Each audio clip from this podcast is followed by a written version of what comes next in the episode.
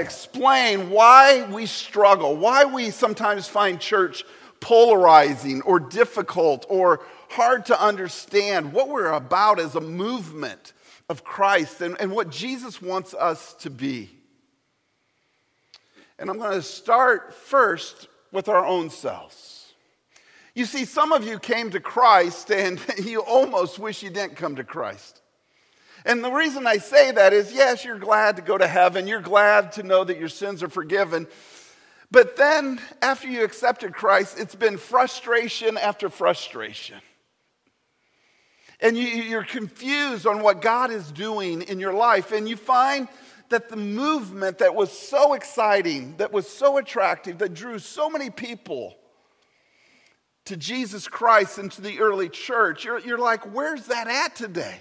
I don't see it. I, I, would rather be at a football game today, or I'd rather be at the lake, or I'd rather be somewhere else rather than in the ecclesia because I believe we, we've, we've bought into some false narratives that are based upon how we got our Bible. Now, we need to understand something here. So, some of you feel in bondage today when it comes to following Christ or being a part of the church because maybe you've bought into some of these. One, obedience leads to blessing. I've shared before, one of my favorite hymns growing up was Trust and Obey. There's no other way to be happy in Jesus than to trust and obey. And a lot of us have what Michelle and I, we call the A plus B syndrome. We think if we do A and we do B right, then God's going to do C just like He said He would. Some of us give out of obligation. Some of you here are just like, can we just go back to the offering boxes? Can we just not even talk about the offering anymore? And so when it comes to giving, you view it as an obligation or something to, to feel guilty about or, or something that, oh, this is a rule. In order to be a part of this church, I got to give 10%. And, it becomes difficult because you're saying, my debt is overwhelming right now. I can't give. And, and I don't want to hear Pastor Mark or Pastor Brian or Pastor Keith or anybody talk about giving because the perspective is you give out of obligation. Judgment for unbelievers.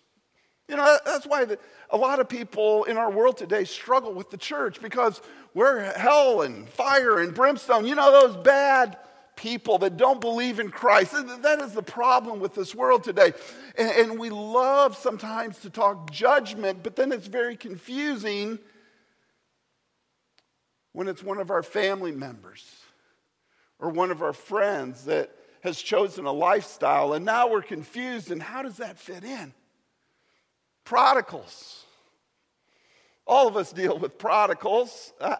I, remember when I went out to California, and now I had been in the ministry for quite a few, few years, and um, I, I was on staff, and we had a fairly large staff. And one of the things I noticed was almost all the pastors on staff had a prodigal, someone who had, had walked away. And when I hear people talk about prodigals, that's one of the things we don't like talking about prodigals sometimes, but we, we've bought into this idea that we should shun them, that we should stay away from them, that we, we shouldn't talk to them, that we should kick them out of the house. And as you look at this list, eating with unbelievers, America is the new Israel. That we're now God's chosen race. But then we look at America and we see all the problems and all the chaos, and we're, we're trying to figure it out. Are we really the new Israel? The Ten Commandments lead to salvation. I have to say, you know, when I came here, I, I, talked a lot about grace, and I don't hear it too often, but over the course of ministry, I used to hear people all the time saying, Well, I obey the Ten Commandments, so I'm saved, or that is how I get saved. I got to keep the Ten Commandments. You see, one of the things that has happened is we've taken the Old Testament and we mix and match our application. And so the reason that happens is because all of us get a Bible and we, we're told that the Bible is all equally inspired, which it is, but we're given a Bible that starts with the old covenant rather than the new covenant. It starts with the Old Testament versus the New Testament. And so we get our Bibles, but we're not taught how to study the Bible and how to apply it to our lives, and it makes it very difficult. You see, when Jesus came and he says, You're going to be my ecclesia, and I'm going to build my ecclesia, he didn't come to establish Old Testament 2.0 or Judaism 2.0. He, he came to establish a new movement. I got up here my Bible. First Bible I ever got. I don't know if any of you have a Bible like this. It was my confirmation Bible. And it says April 27th, 1980. I'm not going to say how many years that is because a couple of weeks ago I was speaking and I said I was born in 1966 and I gave the wrong age. So I'm not going to say how long 1980 was, but it's been a while. And I don't know if you, you can come up here and look at this Bible, and maybe your confirmation Bible is the same way. Look at that. Never once been read. There's a little bit difference between the two Bibles. One of these Bibles is falling apart, which this is about my third or fourth Bible I've been through. When I got my first Bible as a kid, and I noticed I had something in here. It was how to prepare for Holy Communion. And you know what's listed in it? It's the Ten Commandments.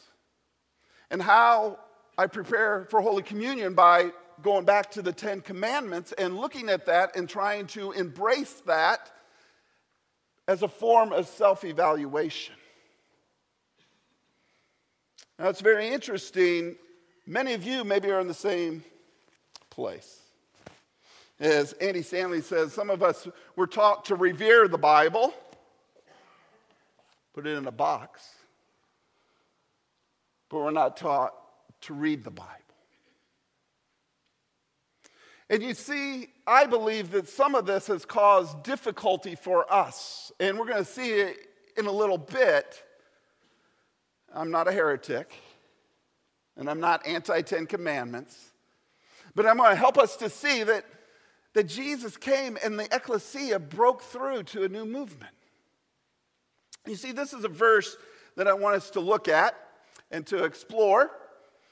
Notice this verse. It says, It is my judgment, and this is James, the brother of Jesus, that is speaking, and we're going to explore this a little bit deeper. He says, It is my judgment that we should not make it difficult.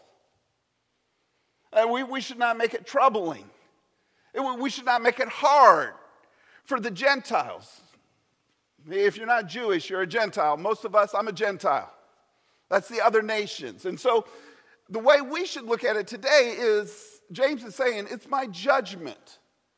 It's, it's my decision that we should not make it difficult for unbelievers, for the unchurched, for those de-churched, for those who don't understand what it means to be a part of the ecclesia. We shouldn't make it difficult for them as they try to churn, as they try to follow Jesus.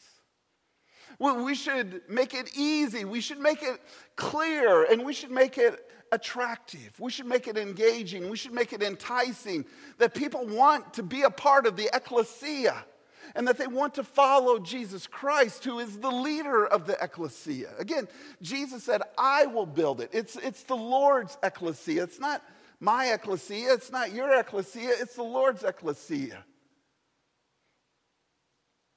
And it's a powerful place.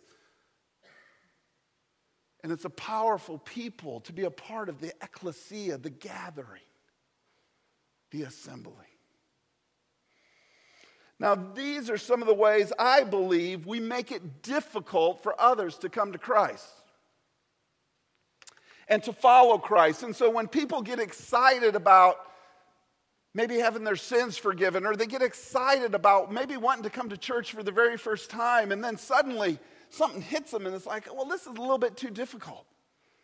Uh, this is a little bit too strange and too troubling, and I don't know if I want to be a part of the ecclesia. You see, when we don't invite, that makes it difficult for people to sit with me. And church after church, most churches you go by, they have a sign and it says, You are welcome here. But put yourself in the situation of being an unchurched person. It's not easy to say, Oh, I, I think, oh, that church says I'm welcome there. I'm going to walk in those doors. That, that, that's why we need to invite people. And we need to ask people to sit with us, not just at church, but come, as Brian was saying, the ecclesia. It's, it's who we are as the body of Christ, and it's our movement. But when we don't welcome, that means we don't accept. We're not gracious. We look at somebody, hey, you're sitting in my chair. What's going on? And I've heard throughout, I've heard a lot of strange things. I've heard of youth going to a youth group and and people saying, Why are you here? You're not welcome here from other youth. Those things make it difficult for people who want, especially youth, who want to have a relationship with Jesus Christ when we don't love like Christ. When people see the ecclesia in division and hatred and fighting and disagreeing, it doesn't make any sense. When we judge, condemn, criticize, and grumble, it makes the ecclesia difficult. It makes it troubling. It makes it overwhelming. When we value rules over relationships, when, when, we say it's about the rules and not the relationship in the home, it doesn't work. When we say it in the church, it doesn't work either because Jesus, as the leader of the ecclesia, he wants to have a relationship with you. And he wants us to have a quality relationship with one another in the ecclesia. We live common lives. What do I mean by that? You know, the school has a theme, uncommon. It means Romans 12, 1 through 2. We're supposed to live different lives that are uncommon, but when we live common lives, I have the word up there, hypocrisy, we make it difficult. And I have seen this over and over again when Christians are behaving like the unbeliever, it makes it hard. And some of us have made it hard for our children to want to be a part of the ecclesia or to, to be a part of the church because we're living our lives as common lives. And we'll see this in just a second. We draw lines based on preference. When, when we say the church is this and this is our preference, and we're going to do it this way or the highway, we make it difficult. And last but not least, when the ecclesia is more concerned about who we can keep rather than who we can reach. Two weeks ago, I said that the ecclesia, the mission, the plan A is to go and make disciples of all people, of all nations, which is pretty powerful and exciting. I want you to turn in your Bibles to Acts chapter 10. Acts chapter 10, we're going to look at this verse and a couple other verses. So if you don't know where Acts is, go towards the second half of your Bible. If you're not looking at it on the phone, you got Matthew, Mark, Luke, John, Acts. If you got it on your phone, it's pretty easy. Look halfway through, and you will find Matthew, Mark, and Luke, and John, and then find the book of Acts. Acts chapter 10.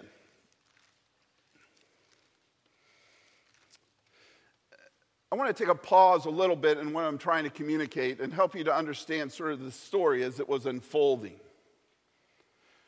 Jesus died on the cross, he rose again, and the resurrection was the event that started the ecclesia.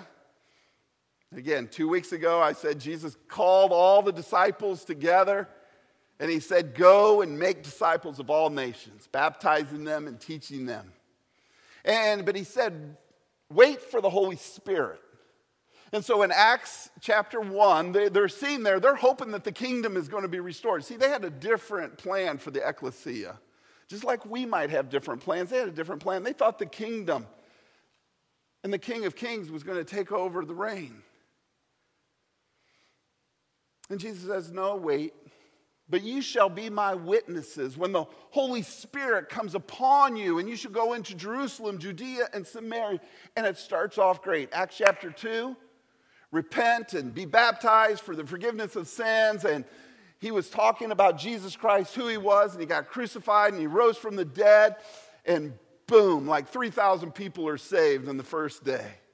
And they believe and they're baptized and they start this ecclesia. And we've talked about that as well. It's about breaking bread together and fellowshipping and encouraging. And it starts to move. But guess what? It stays in Jerusalem. And I believe at this point, God the Father pulls Jesus aside and puts his arms around him and says, You know what? They're still in Jerusalem. They're not moving. They're, they're, they're not being the movement that I've called them to be. What are we going to do about this? And I don't think Jesus says, Well, I don't have a plan for that. But God the Father probably said, Hey, have you ever heard of this guy named Saul? And Jesus like, You mean the one that is trying to kill the ecclesia right now? Yeah, the, the guy who is the Jew, who is the Pharisee of Pharisees. He's the top dog from the Jewish world who hates the church. He calls them aside and says, Hey, we're going to do something radical here. We're going to call the Pharisee of Pharisees, and he's going to reach into Judea, Samaria, and to the ends of the earth. And so then persecution breaks out. But it's very interesting. If you read about the persecution as it breaks out in the early chapters of Acts 6 and 7, it says that the apostles or the disciples who were told to go, they stayed in Jerusalem. And so the, you read stories about Philip leading people to Christ, and Stephen. And, and, and Stephen is stoned. By who? By Saul. In Acts chapter 9, then you have the conversion of Saul, and then it's not confusing. He just had two different names, just sort of like Brian was talking about with Peter, had different names. And so Saul, transformed into Paul, becomes now the one who's going to take the good news of Jesus Christ to the Gentiles. And he starts to do that. But before he does that, God gives Peter a dream. You see, this dream picks up 10 years after the resurrection. They're not moving. Yes, Jews are getting saved, and they're becoming Jewish Christians or Jewish believers, but they're not reaching Gentiles. And so in Acts chapter 10, hopefully by now you have found it, he has a dream. And in verse 15, he says, Then the voice came to him again a second time. This is God speaking to him in a dream. He says, What God has made clean, do not call common. Again, I said one of the ways we make it difficult is when we live a common life.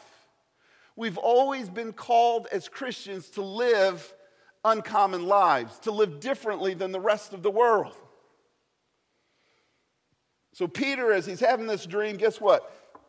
Here's a knock at the door. It's Cornelius. And you can read about Cornelius. He was a he was a very religious person, a good dude, but he didn't know Christ, which there's a lot of people in our world that are good dudes that don't know Jesus and have never trusted in Jesus, trying to do right, but still haven't accepted the gospel.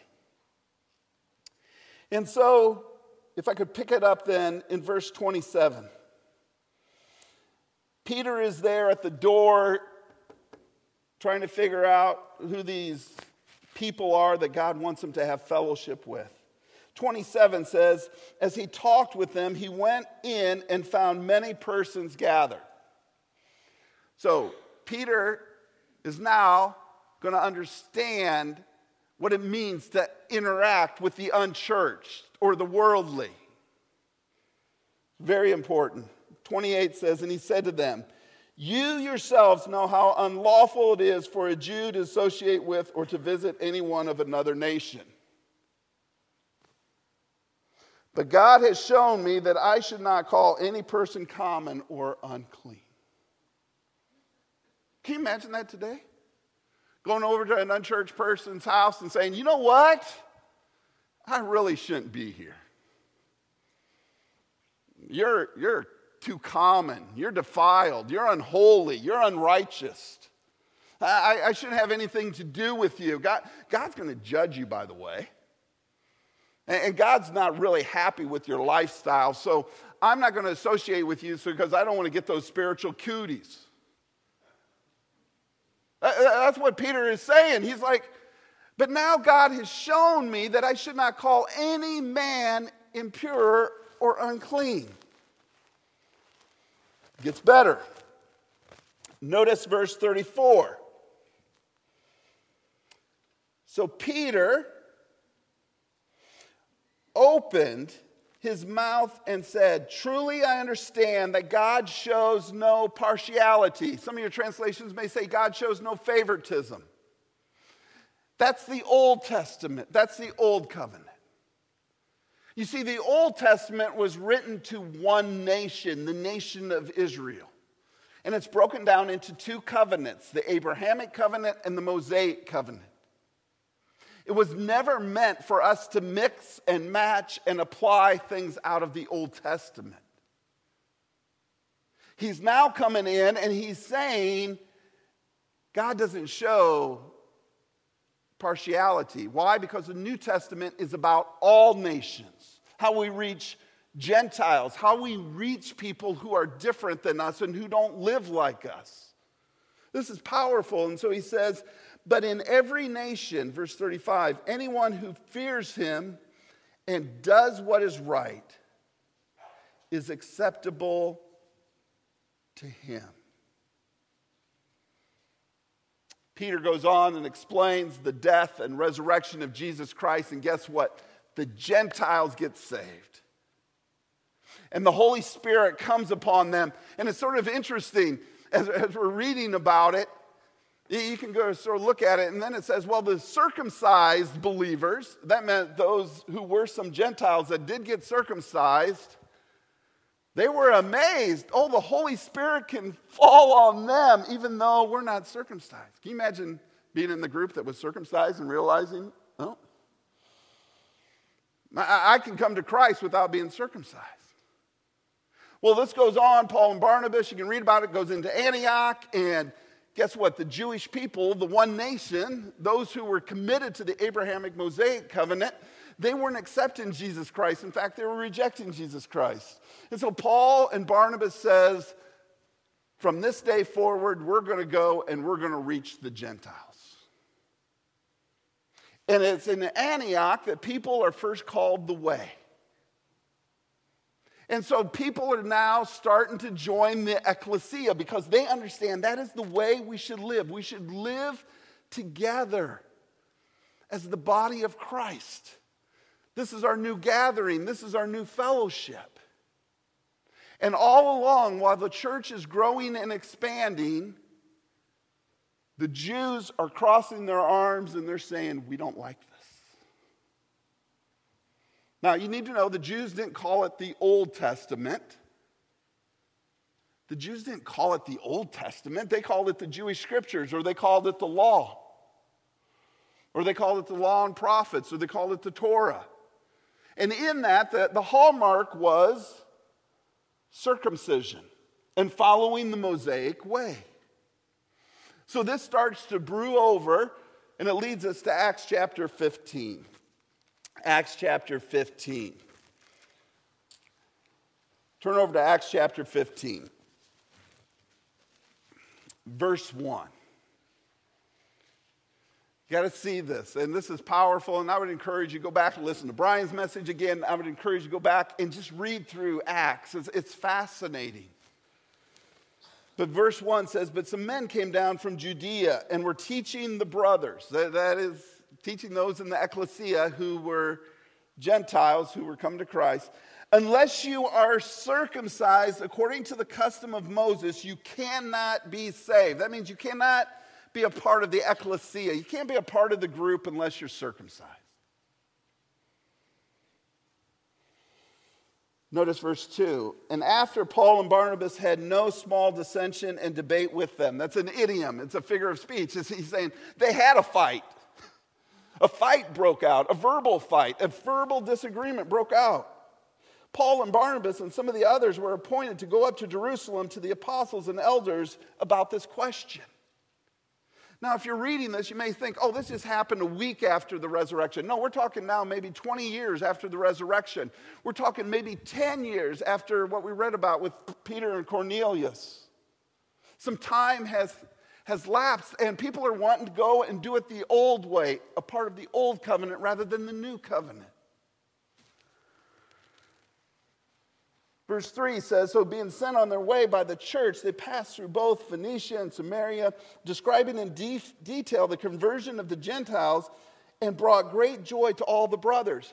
It would be so helpful. I don't know if there's any actual Jewish people here or not.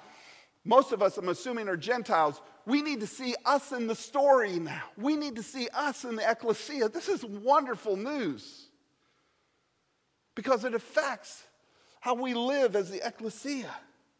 Verse 4 says, When they came to Jerusalem, they were welcomed, they were accepted, the Gentiles were welcomed by the ecclesia and the apostles and the elders, and they declared that all God has done with them. But, there's always a but, right? But there were some believers who belonged to the party of the Pharisees who rose up and said, It is necessary to circumcise, circumcise them and to order them to keep the law of Moses. Can you imagine this? Imagine living in Antioch and Paul and Barnabas are here explaining the good news and the gospel, and you can come to Christ and, and everything's going to be wonderful, and you can be a part of this new group called The Way. And now people are coming in and saying, Oh, before you come into the sanctuary, please step over there sir. I mean, this would be frightening. This would be intimidating. And not only step over there, sir, guess what? You're going to have to keep all the law of Moses. But notice this, this gets really exciting. Verse 6 says, The apostles and the elders were gathered together to consider this matter. That means they had their first church meeting. It said there had been much debate, and then Peter stood up and said to them, Brothers, you know that in the early days God made a choice among you that by the mouth of the Gentiles you should hear the word of the gospel and believe. Again, you remember? Brian talked about this last week. Peter is there based upon the confession that he is saying that Jesus is Lord. And when he's saying, I'm building this ecclesia, and Peter was going to be one of the leaders of this ecclesia, he's standing up among everybody else and saying, Let's get this right. The Gentiles are coming to Christ by faith alone in Christ alone.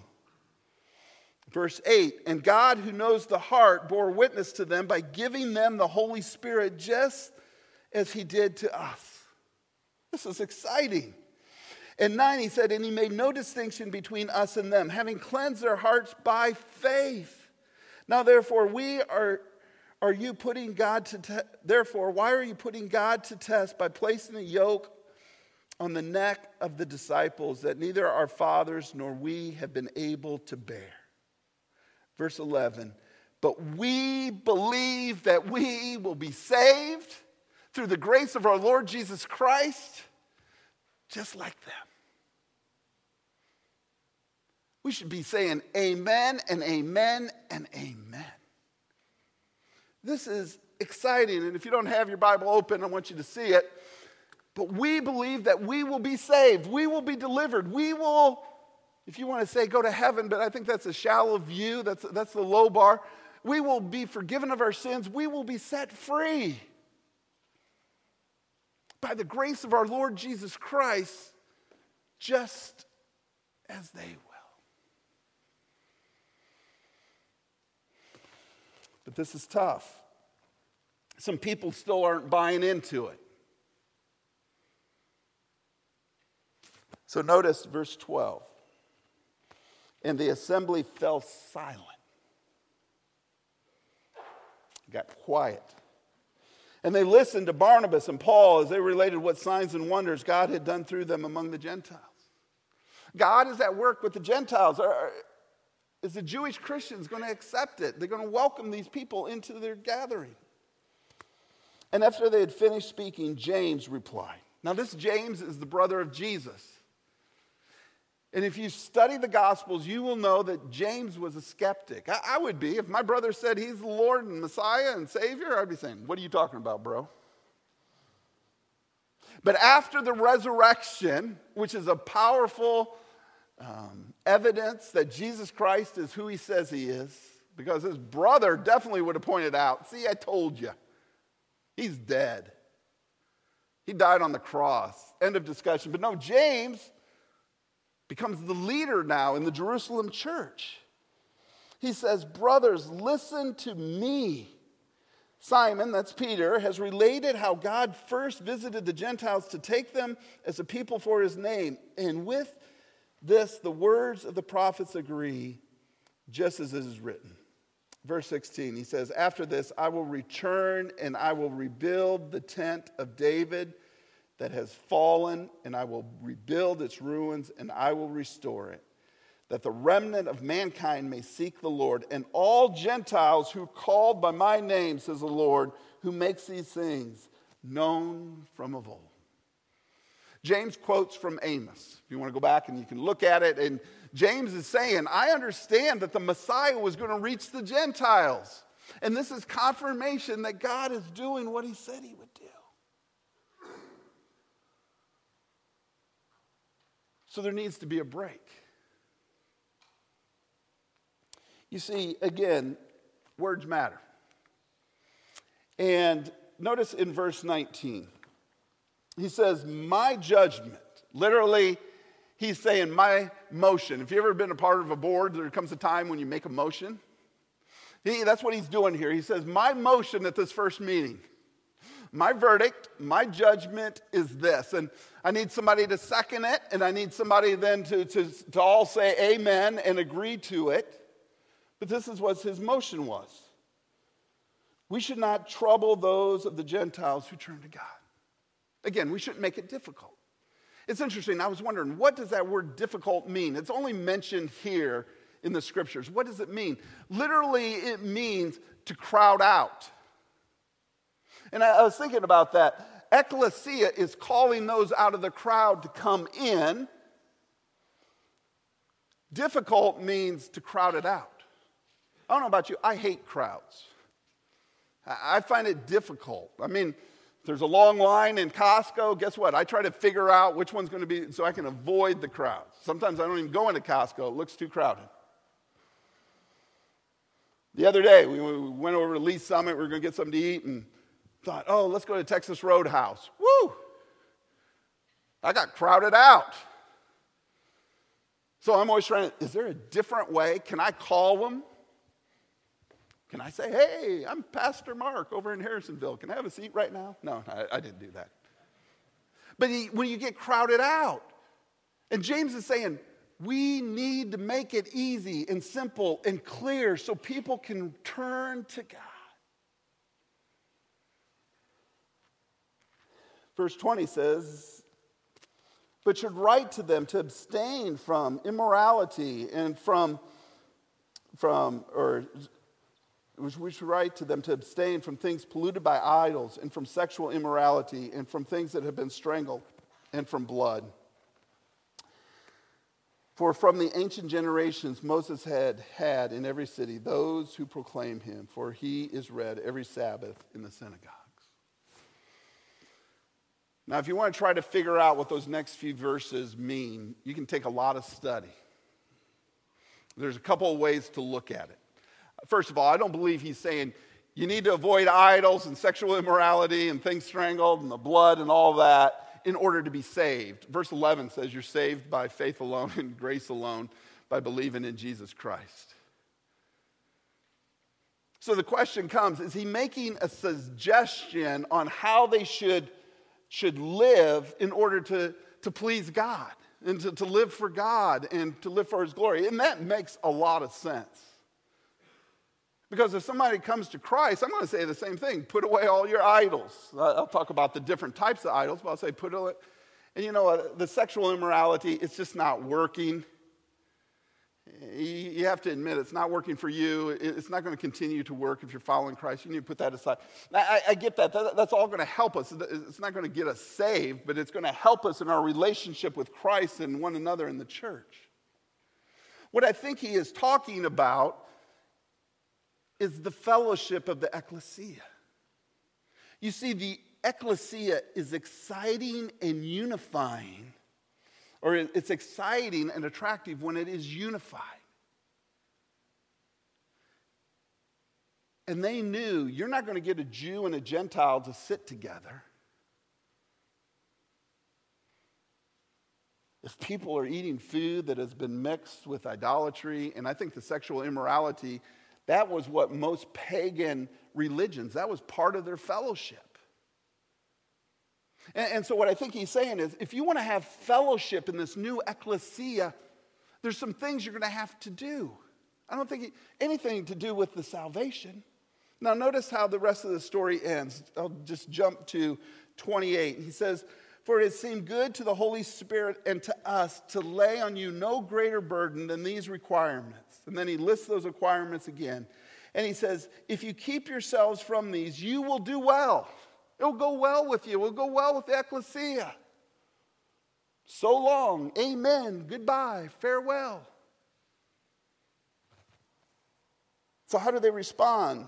So, verse 30 says So when they went off, they went down to Antioch and they gathered in the congregation together and they delivered the letter. And when they had read it, they rejoiced because of its encouragement.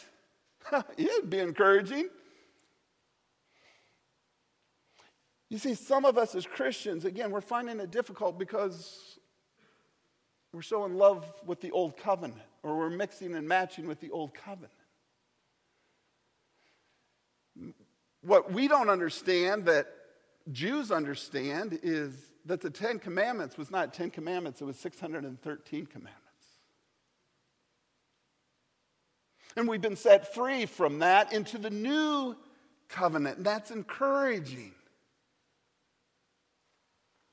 So notice it says in 32, and Judas and Silas, who were themselves prophets, encouraged and strengthened the ecclesia or the brothers with these words. You see, they were setting a new, a new movement based upon encouragement and strength and coming together in unity around salvation in Christ alone, faith alone, and in the resurrection to change lives. Now, how do we apply this? I'm just going to go through these real quickly, and you can think about them, and maybe I may post these online as well for you to think about. Here's the change that occurred. We went from 10 commandments, which I said is more like 613 commandments, to a new commandment. Love one another just as I have loved you. That's what Jesus said this new ecclesia is all about. Animal sacrifices. Aren't you glad we don't do animal sacrifices? Most churches, you can't even bring coffee in, right? Imagine animal sacrifices and the bloodiness. But guess what? It has changed to something better. We are the living sacrifices. That's why we, we gather together to worship. We are the living sacrifices. We're in the era of grace, not law. And God's grace. Israel I, learned this early on in seminary, and I didn't understand it when I was given my Bible, but Israel was to stay in the nation of Israel. Ecclesia is to go out into the whole world, into multiple nations. See, somebody's calling us to tell us that that is true right now. Yom Kippur versus Tetelestai. Say, Mark, why are you throwing up Hebrew and Greek and all that stuff? Yom Kippur means the Day of Atonement. I was listening to a Jewish sportscaster about a month ago. That's when they had their Yom Kippur. He fasted for 24 hours. And at the end of it, he says, Well, I hope my sins were forgiven. I probably needed 48. I'm like, What? We as Christians, we're tetelestai when Christ said it is finished, paid in full.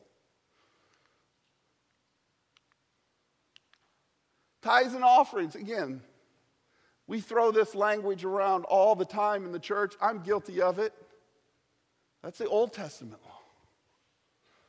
New Testament covenant is about being generous and giving out of generosity. Why? Because Christ gave up his life for us. We need to be generous with our time, our talents, our treasures. The Exodus, all the Old Testament is based on the Exodus the resurrection. You made me say, Mark, you're saying the Exodus is not good. The Exodus is good, but the resurrection is better. It brings hope, it brings new life, it brings assurance, it brings confidence, it brings courage, it brings the ability to live a better life. We're dead to sin and made alive to Christ, and we're given the gift of the Holy Spirit. The temple, we don't go to a temple anymore. This is not a temple. That's why words matter. The church is not a church building, which we associate it with. We now are the temple. We have the Holy Spirit that resides in us as we move.